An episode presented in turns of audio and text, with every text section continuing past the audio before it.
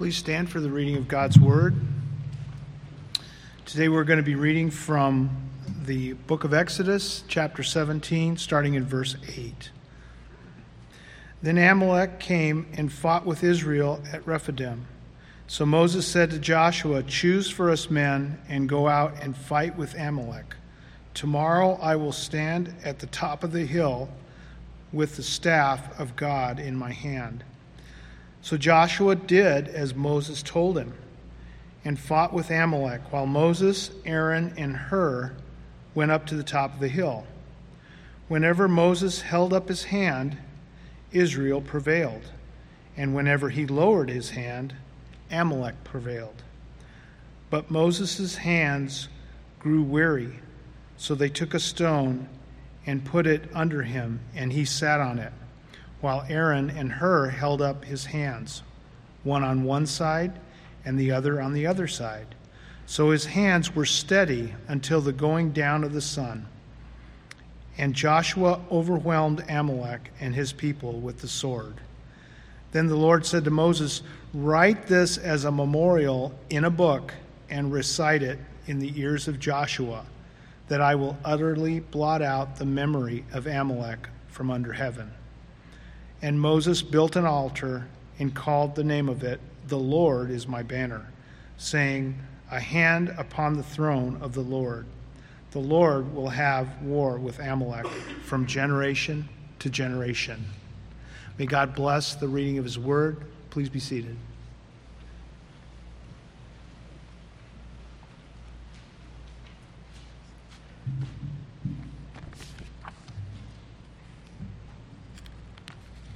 Let's go to the Lord in prayer. Heavenly Father, we thank you for the reading of the word. We thank you for the opportunity to sing your word back unto you, to exalt the name of your Son, Jesus Christ. We now ask that you would use the written word to change our hearts, to, that the, by the person of your Holy Spirit we might comprehend fully, to the extent that we are sanctified by it, that we might be changed, transformed, made more and more into the image of your Son, Jesus Christ. It's in Christ's name we pray. Amen.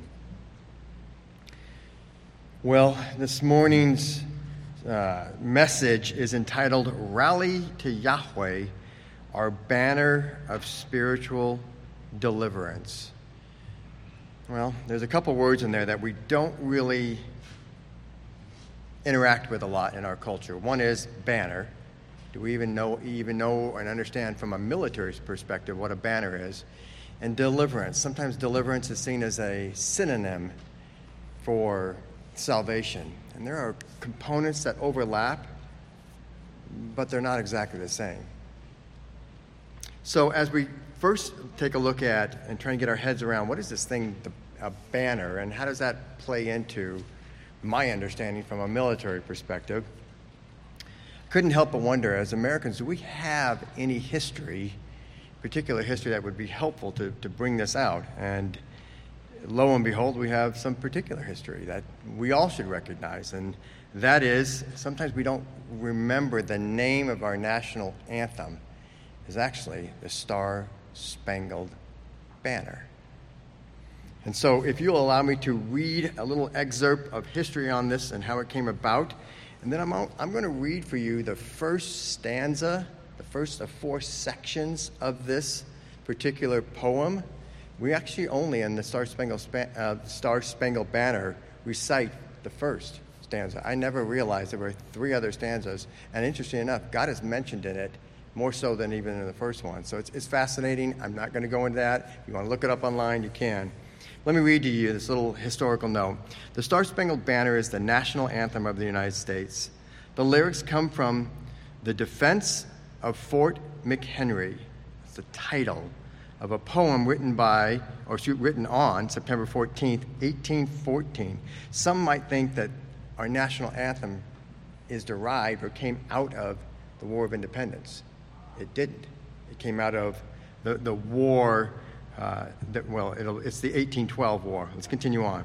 Was written on September 14, 1814, by 35 year old lawyer and amateur poet Francis Scott Key after witnessing the bombardment of Fort McHenry by British ships of the Royal Navy in the outer Baltimore harbor in the Patapsco, if I've said that right. Some of you may live there, that, that still may be named, that particular river, during the Battle of Baltimore in the War of 1812.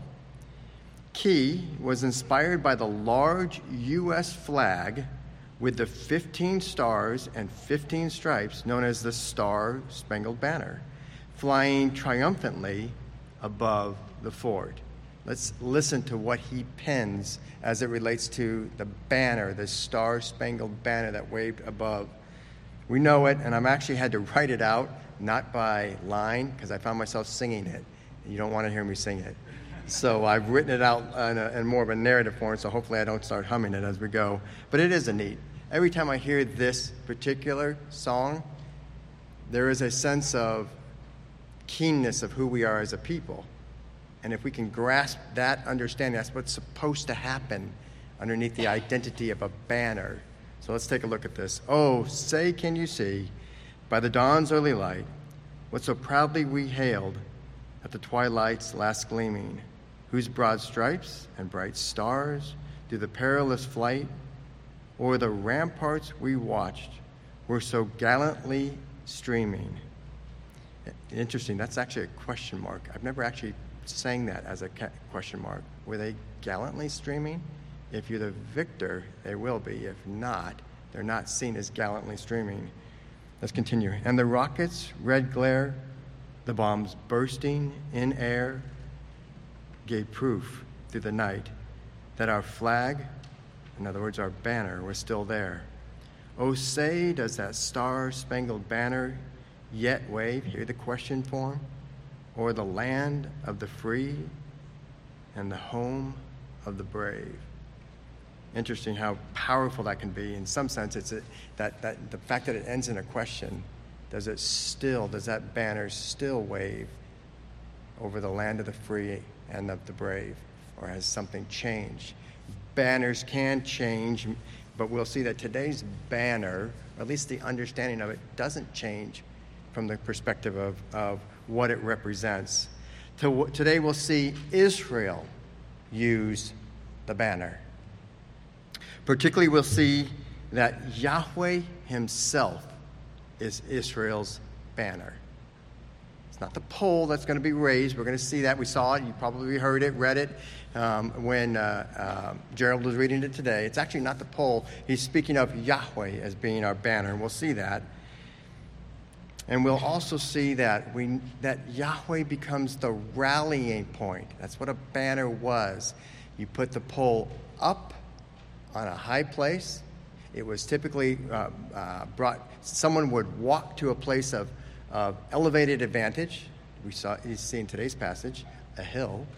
That person would walk up the hill. They would raise the banner so all of the people down below could see it, and they would rally they would draw near to the, ba- to the banner. The banner was the rallying point to gather the people.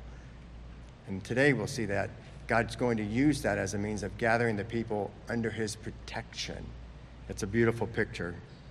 And for the takeaway, if you happen to notice on your bulletin and you're following along in the uh, bulletin outline or the sermon outline, you'll see the takeaway today is as the people of God, we are called to rally to Jesus our banner for protection and deliverance from the evil one. In fact, we'll see those two work together. as protection by deliverance that we're going to see today. So, under the, our first bullet point that we're going to study today, Yahweh is present and fights on behalf of his people. Let me just start, and then I, am going to get barely into this, and then we got to we got to hold off and make sure that you guys understand where we are go over kind of a little overview to make sure, because if you don't understand the, the past, you'll, you will miss things in this uh, passage. And remember, we're learning that the Bible interprets the Bible.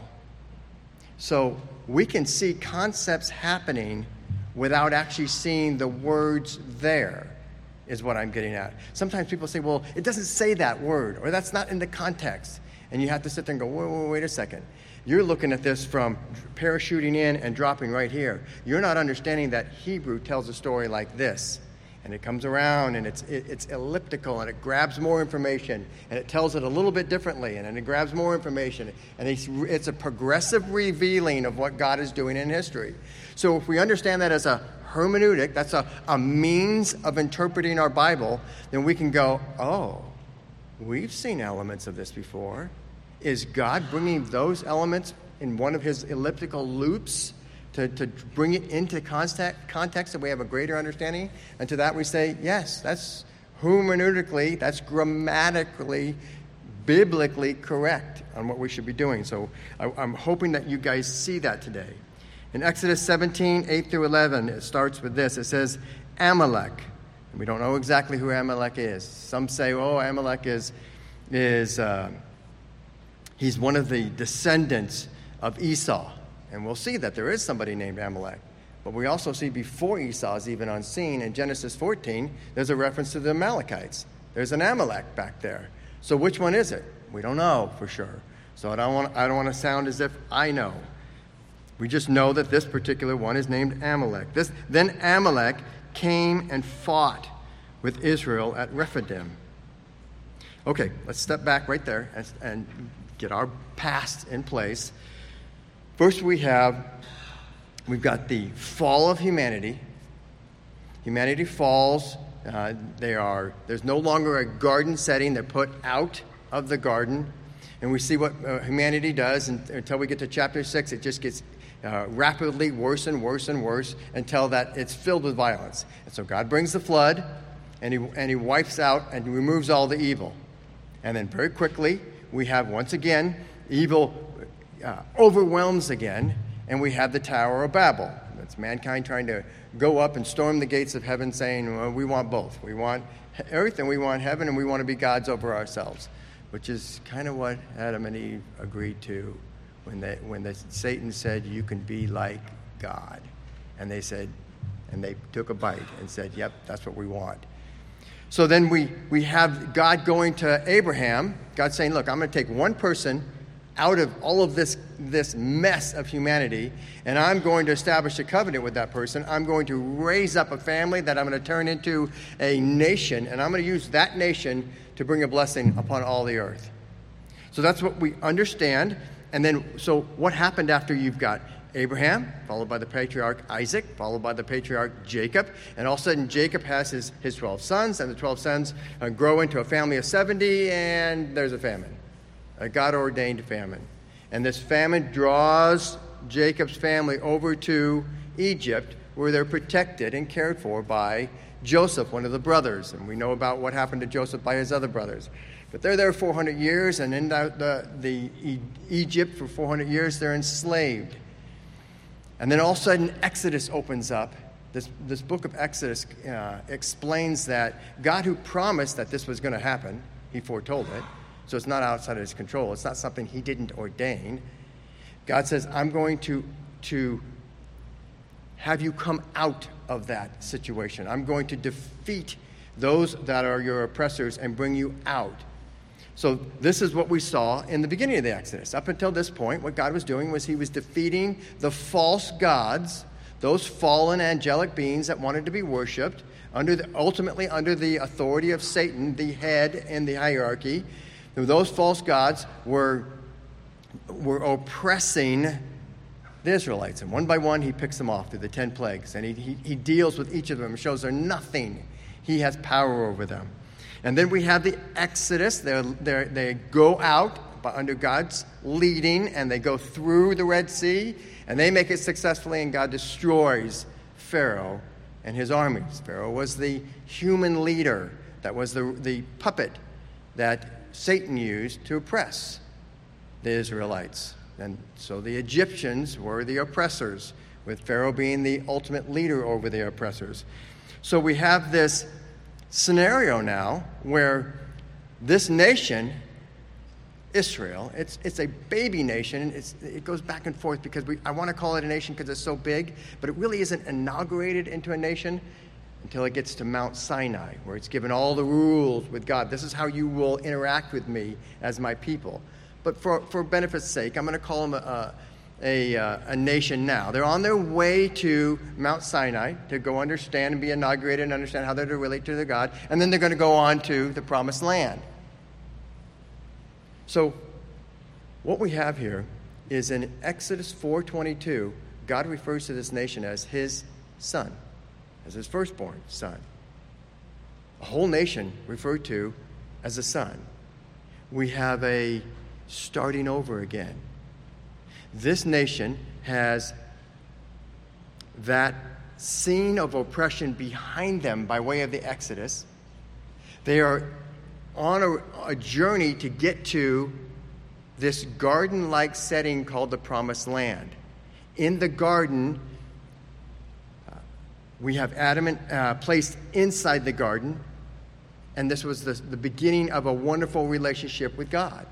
We have this nation, which is referred to as his firstborn son, now marching on their way to, to the promised land so they can have this relationship, this close relationship with God. But just like in the garden, Satan enters in. Satan wants no part of these people making it to the garden. Now you have God st- standing up his kingdom with borders in a place that is not supposed to is supposed to be holy, not supposed to have sin in it. And these people are somehow going to bless all the nations.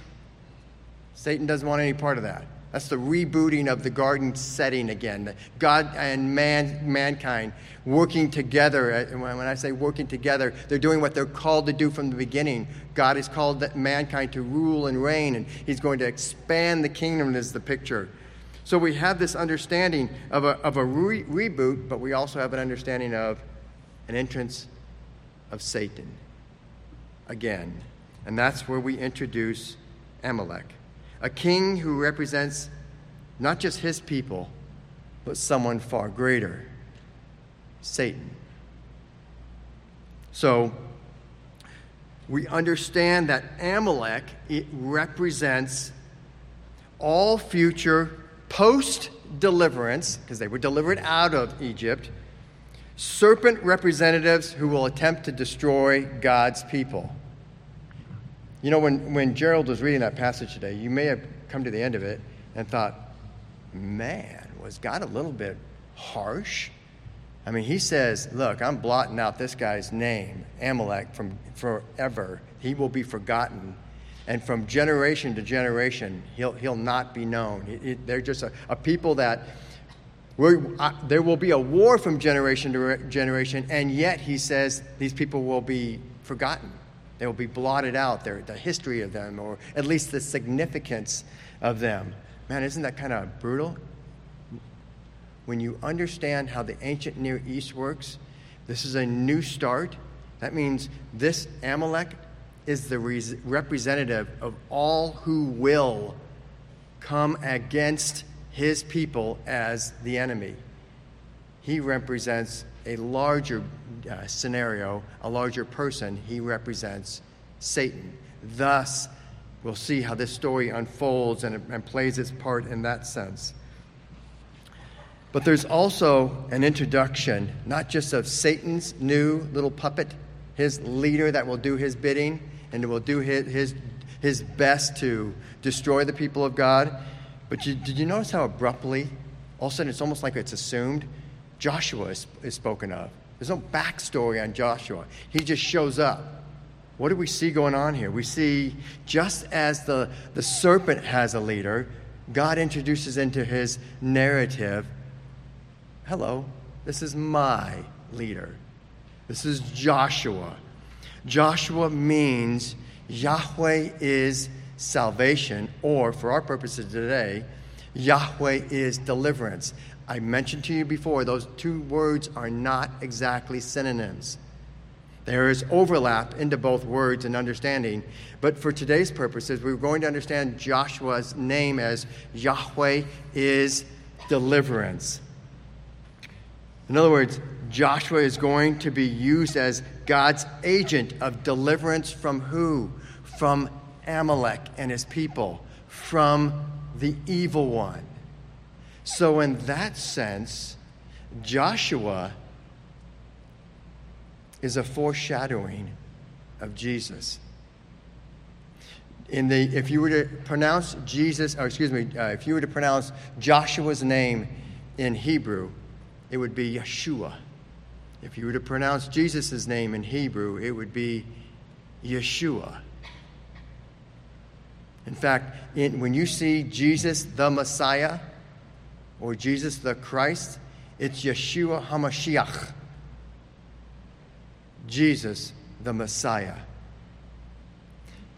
What is happening here is this is the physical foreshadowing, Joshua playing the role of defeating the evil one, Satan and his minions, those people that, that Amalek has authority over. And we know that the Old Testament, working with our hermeneutic, which is an interpretive tool, working with our interpretive tool, the Old Testament shows in physical form what is going to happen in the New Testament, oftentimes in spiritual form. So when Jesus arrives on scene, we see Jesus, the Messiah, the anointed one. He is the one that will ultimately defeat Satan. He fulfills Genesis 3:15. He crushes the skull of the seed of the serpent. Satan himself is, the, is in view here. That is what is happening when Jesus gets here. Right now, we see Joshua just defeating Amalek, the one who represents Satan. But Jesus actually will defeat Satan. So we continue on. Now, with that background, now we can look at this and understand more of what, what Amalek, Amalek represents. So in verse 9, so Moses said to Joshua, Choose for us men and go out and fight with Amalek. Tomorrow I will stand on top of the hill with the staff of God in my hand. Remember, for a banner, oftentimes referred to as a standard. You've heard in military terms. In fact, if you go to, if you buy a flag from the store, it, the flagpole is oftentimes referred to as the standard, and the banner or the flag attaches to the standard.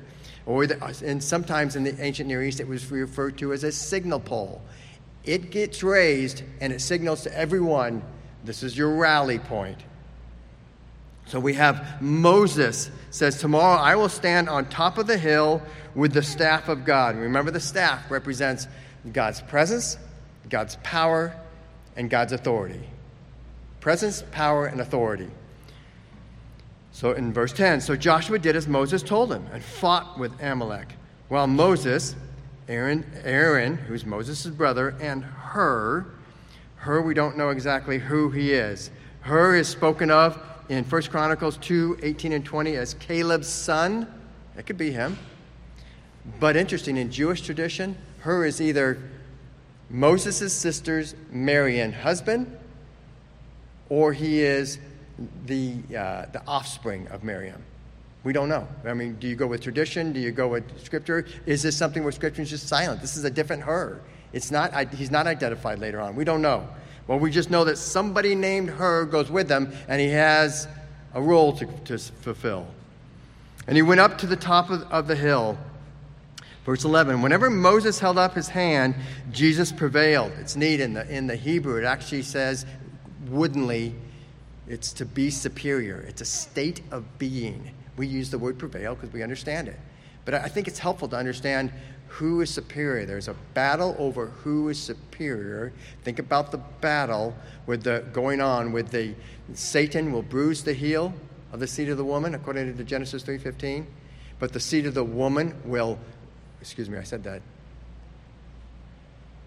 Yes, yes, I said that correctly. Uh, but the, the, the, crushing happens by, the, by Jesus, the seed of the woman, uh, upon uh, the, the, the skull, if you will, of uh, uh, Satan himself. So we see this battle going back and forth. So we see uh, Israel was superior, and whenever he lowered his hand, Am- Amalek prevailed or was superior. So we see in the application this. Let's, let's, what do we take away from this at the very surface, very face value, if you will, but very valuable for us? These are principles that we're supposed to take away. We do not win the spiritual battle against the evil forces on our own. We don't. What's going on with, with uh, um, Moses raising the staff is he's demonstrating that Yahweh is present, Yahweh is powerful, and Yahweh has the authority to do that which he can do, which is defeat. So we see here the staff represents God's involvement. In fact, really, what's mostly in focus here is what's happening on the hill, not the battlefield. You can see the emphasis is on what God is doing. Secondly, we know that Yahweh is the only one who is superior to the evil forces. We don't need to fear Satan because greater is, is he that is in us than he that is in the world. We know that he in, in us is the Holy Spirit. But we do need to recognize that on our own, trying to take on Satan on our own, in our own flesh, he's, a heaven, he's from the heavenly host. He's a spiritual being. He outclasses us, outpowers us in every category of capability as far as it goes, as it relates to a one on one battle. We don't want to take him lightly. We want to make sure we go into battle engaged with the power of God, and we'll see that in a little bit. Thirdly, God's presence, power, and authority must be raised above all. We must not rely on our own. Listen to this Jesus himself reinforced that spiritual battles are a daily struggle. I hope your mind is racing. Nick, you're talking about Jesus, so that must be the New Testament. Jesus himself reinforces that spiritual battles are a daily struggle. Nick, where are you quoting from? And something that we must pray for God to do on our behalf. This actually happens when the disciples say, Teach us how to pray. And he teaches them what we refer to as the Lord's Prayer. I don't know how well or what you grasp in this portion of the Lord's uh, Prayer, but my hope is that you take away and forevermore when you recite, whether it's reciting in here, when we as a people recite it, or you recite it on your own, the Lord's Prayer, you have a better understanding of what this means. When Jesus tells his people at the very end, My disciples, you want to know how to pray? Well, here's the last thing you got to make sure you pray for. Remember, it's a daily prayer. Give us daily our, our, our food, our sustenance, as well as it's, it's talking about our, our grace we need to survive. So it's a daily context that this prayer is talked about in. Listen to this. And lead us not into temptation. Well, wait a second. Jesus cannot tempt us. He does not tempt us, He tests us. So this can't be talking about Jesus. It sounds like it, and lead us not into temptation. Let me read the end of this. But deliver us from the evil one. Oh, oh wait a second. We got more context. That's a whole sentence. We can't just guess on the first part of this and say, oh, that's Jesus lead, can lead us into temptation. We have to see, oh, the back end of that says that is identifying who is the one who leads us into, who is the one that tempts us, excuse me. So it says this, it would be interpreted this way and lead us not into temptation would be interpreted do not allow us to be tempted by the evil one beyond our capacity to thwart him. Don't let us be tempted to that degree that he can overcome us. And it continues on, but deliver us from the evil one. In other words, Jesus is reflecting back on this principle that we are learning today in this passage. Deliverance isn't, Lord, don't put me in any place where there's temptation. It's not that, that's not deliverance. We know that God says it all over the place. You got to go through the storm as a Christian. Everyone else is trying to go around the storm in today's economy. I don't want it to be any part of the, of the storm. And Jesus says, no, no, no. These storms are are such that as you go through them with my power, you come out transformed. You come out with somebody that could only rely on me because these storms will beat you down unless you turn to me. These temptations will beat you down and will beat you unless you turn to me. You cannot overcome them without me.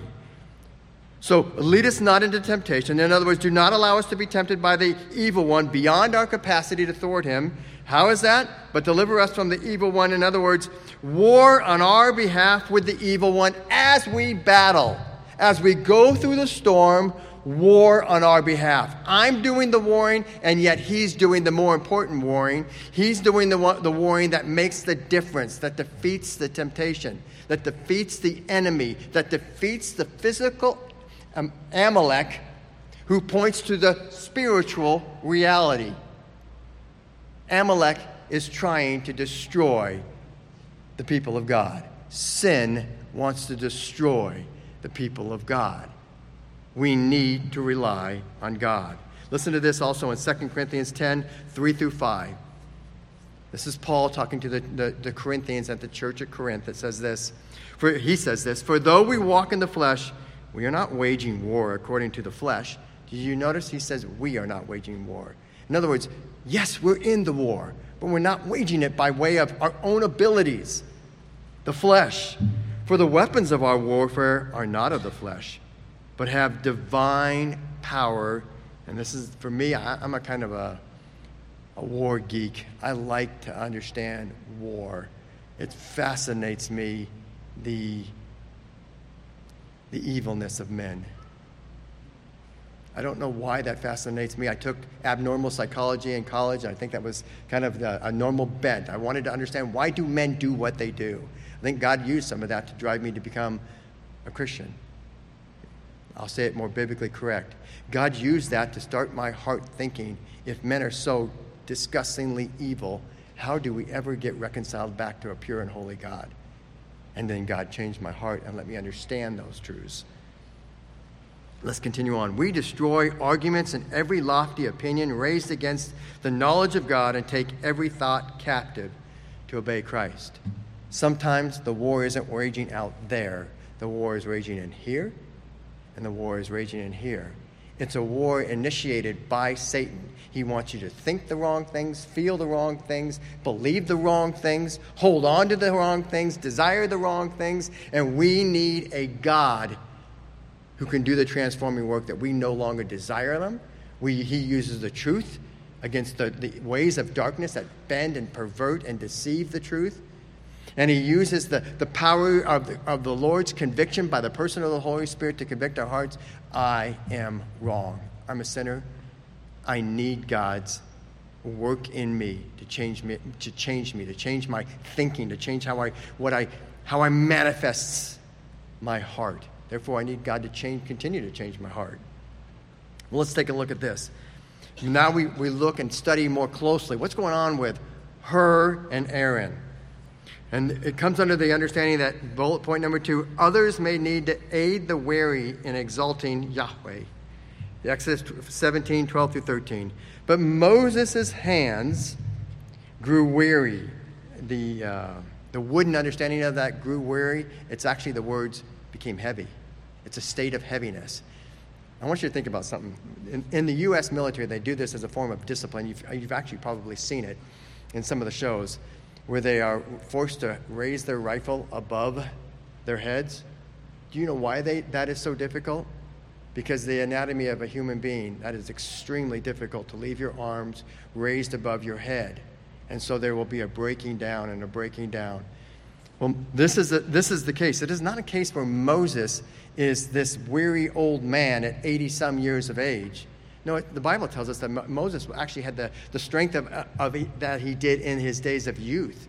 He's an old 80 years man that's carrying around the strength of a what you, whatever you figure 30 is was that your prime? 35 whatever your prime was. Maybe it was 18 I don't know. Uh, whatever it was that's this is the strength of Moses. So it's not like he's weary. We want to understand this a, a little bit better as we continue on. But Moses' hands grew weary as any one of us, as all of our hands would grow weary in his position. So they took a stone, this is Aaron and Hur, and put it under him, and he sat on it, while Aaron and Hur held his hands, one on one side and one on the other on the other side. So his hands were steady until the going down of the sun. And Joshua over, overwhelmed. This is a fascinating Hebrew word. Yes, you could understand it as overwhelmed. There's more to it.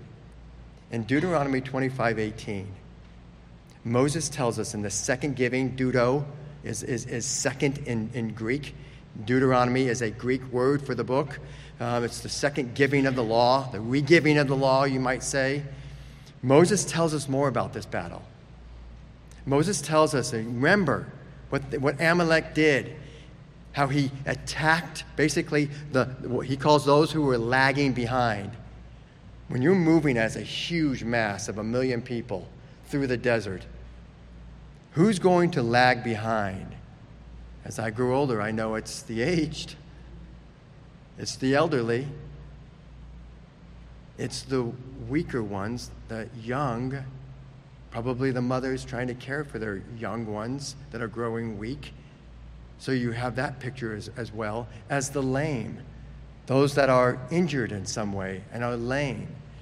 This filthy version of Satan has the courage or the cowardice to attack those people.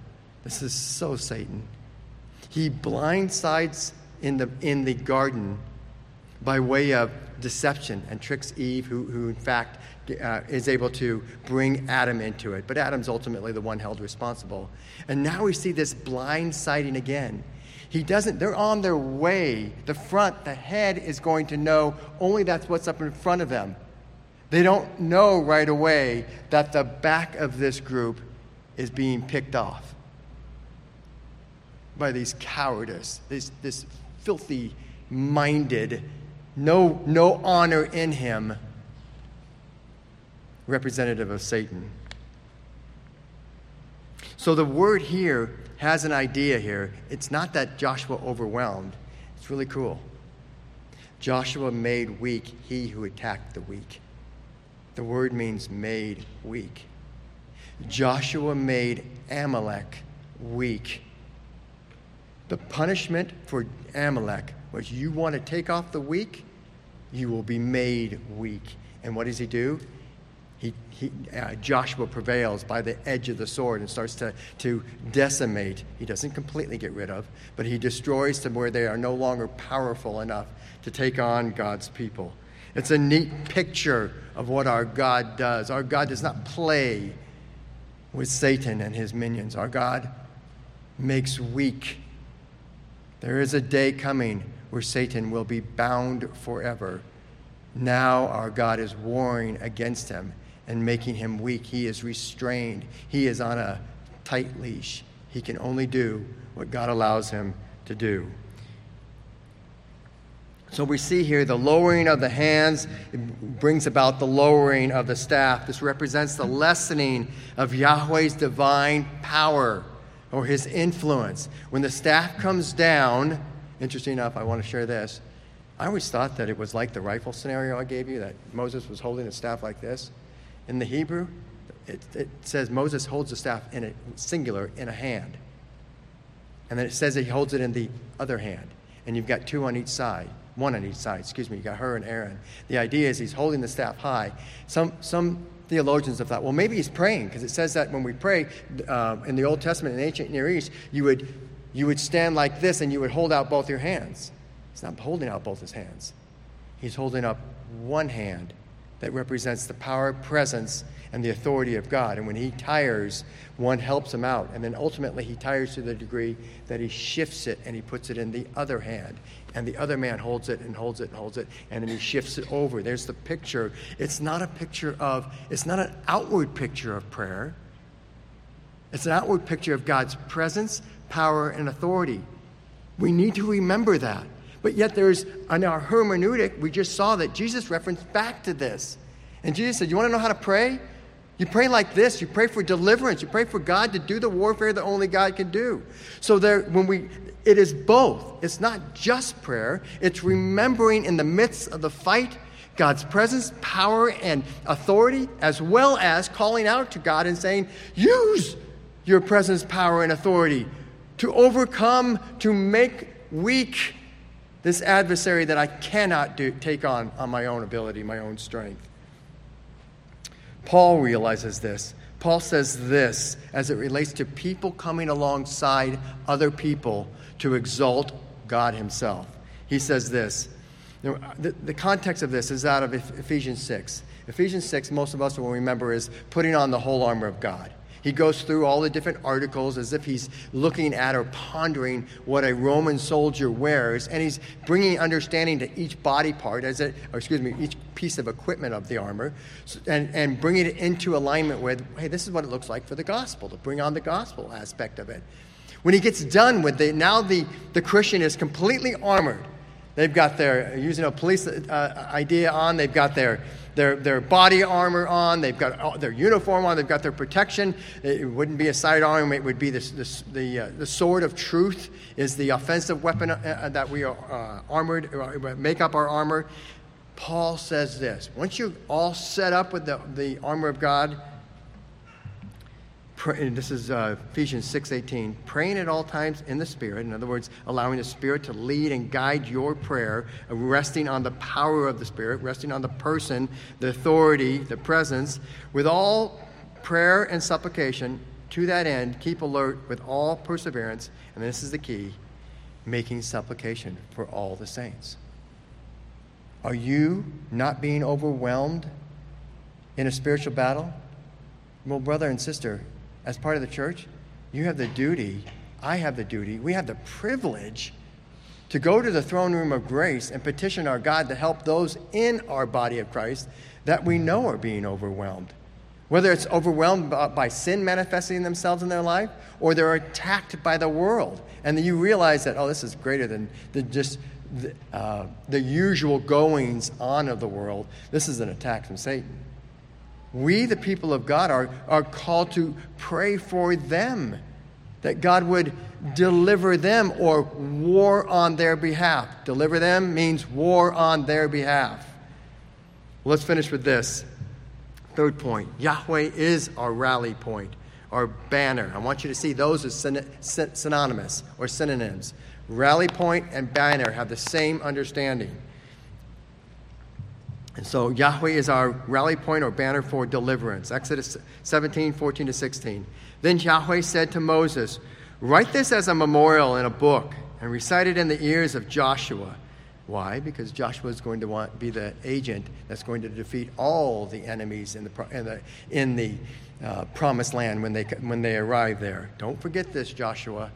Not only are you named Yahweh is deliverance, you have got to, you've got to know this truth that I will utterly blot out. The, the Hebrew there is macha, macha, which is, remember, when two, two verbs are right next to each other, it means something of significance. And I think the, the translators do an excellent job of saying utterly blot out the memory of Amalek from under heaven. In other words, the glorious deeds of what God has done by bringing about deliverance from Amalek, deliverance from Satan, deliverance from the forces of evil will be remembered for all time. They'll be written in a book of memorial. But as for the significance of Satan and Amalek and their deeds in trying to gra- gra- grab the glory of God, insignificant. It's like they won't even be remembered, they have no significance, they are blotted out. That's the difference between what God does in his glory and what Satan tries to do in grabbing God's glory. Continues on. And Moses built an altar and called the name of it Yahweh is my banner. In other words, my, my signal pole, my standard pole, my rally point, saying, and this, if you have the ESV, which most of you do because that's what we, we preach out of, notice in your Bible it says this a hand upon the throne of Yahweh. And then it ends with Yahweh will have war with Amalek from generation to generation. Well, I hope that confuses you because I went and got to that and said, that makes no sense. How did I write that with that? What, what does that mean? A hand upon the throne of, of, of Yahweh. Well, when you go in and you look at the, the Hebrew, you see there's some translation choices they made. First, they dropped off the word that stands for because. So, because is an important word. Because a hand was, now you have a choice, a translation choice. Either you say upon or you say against. And I believe the word should be correctly translated against. So listen to it this way. Because a hand was against the throne of Yah, it doesn't, it's actually the, the shortened version of Yahweh. In other words, because of what Amalek did in bringing his hand, his might against the throne of God. Because of that, because he's the representative of Satan trying to bring his authority, his weight, his military might against God's throne, this is the reason. Yahweh will war with Amalek from generation to generation. Well, the Amalekites in David's t- day were finally eradicated, but not the representative that they, re- that they represent. That would be Satan himself. Satan has his head crushed on a particular hill that Christ Jesus was placed on a wooden pole, raised up on Calvary, this hill called Calvary, which is on Mount Zion. So you have a double raising up of our Savior, of our deliverer. He is raised up. And as we look upon him and recognize that he is our banner, he is our rallying point, he is the one we go to and we look at and we say, You are the one who has delivered us, who has warred on our behalf and defeated Satan, who we could never defeat. And you are also our Savior, who has made it possible for us to be reconciled back to God. If you trust in that truth, if you repent of your sin and trust in the person and the work of Jesus, not just as the, our Savior saving us from sin, but also as our deliverer, delivering us from the evil one the very first understanding of the gospel was Genesis 3:15 and he talks about deliverance and then later we start to understand what that deliverance looks like as well as salvation. We can't forget that he also delivered us from the evil one. When he comes back to rule and reign, he comes back to judge and separate Satan out forever. Satan will be removed from our presence. If you are under the oppression of spiritual darkness. You have that sin you cannot whip, you cannot beat. You have that person that, for whatever reason, the target is on your back. Why me? Why do I get all this hate from you?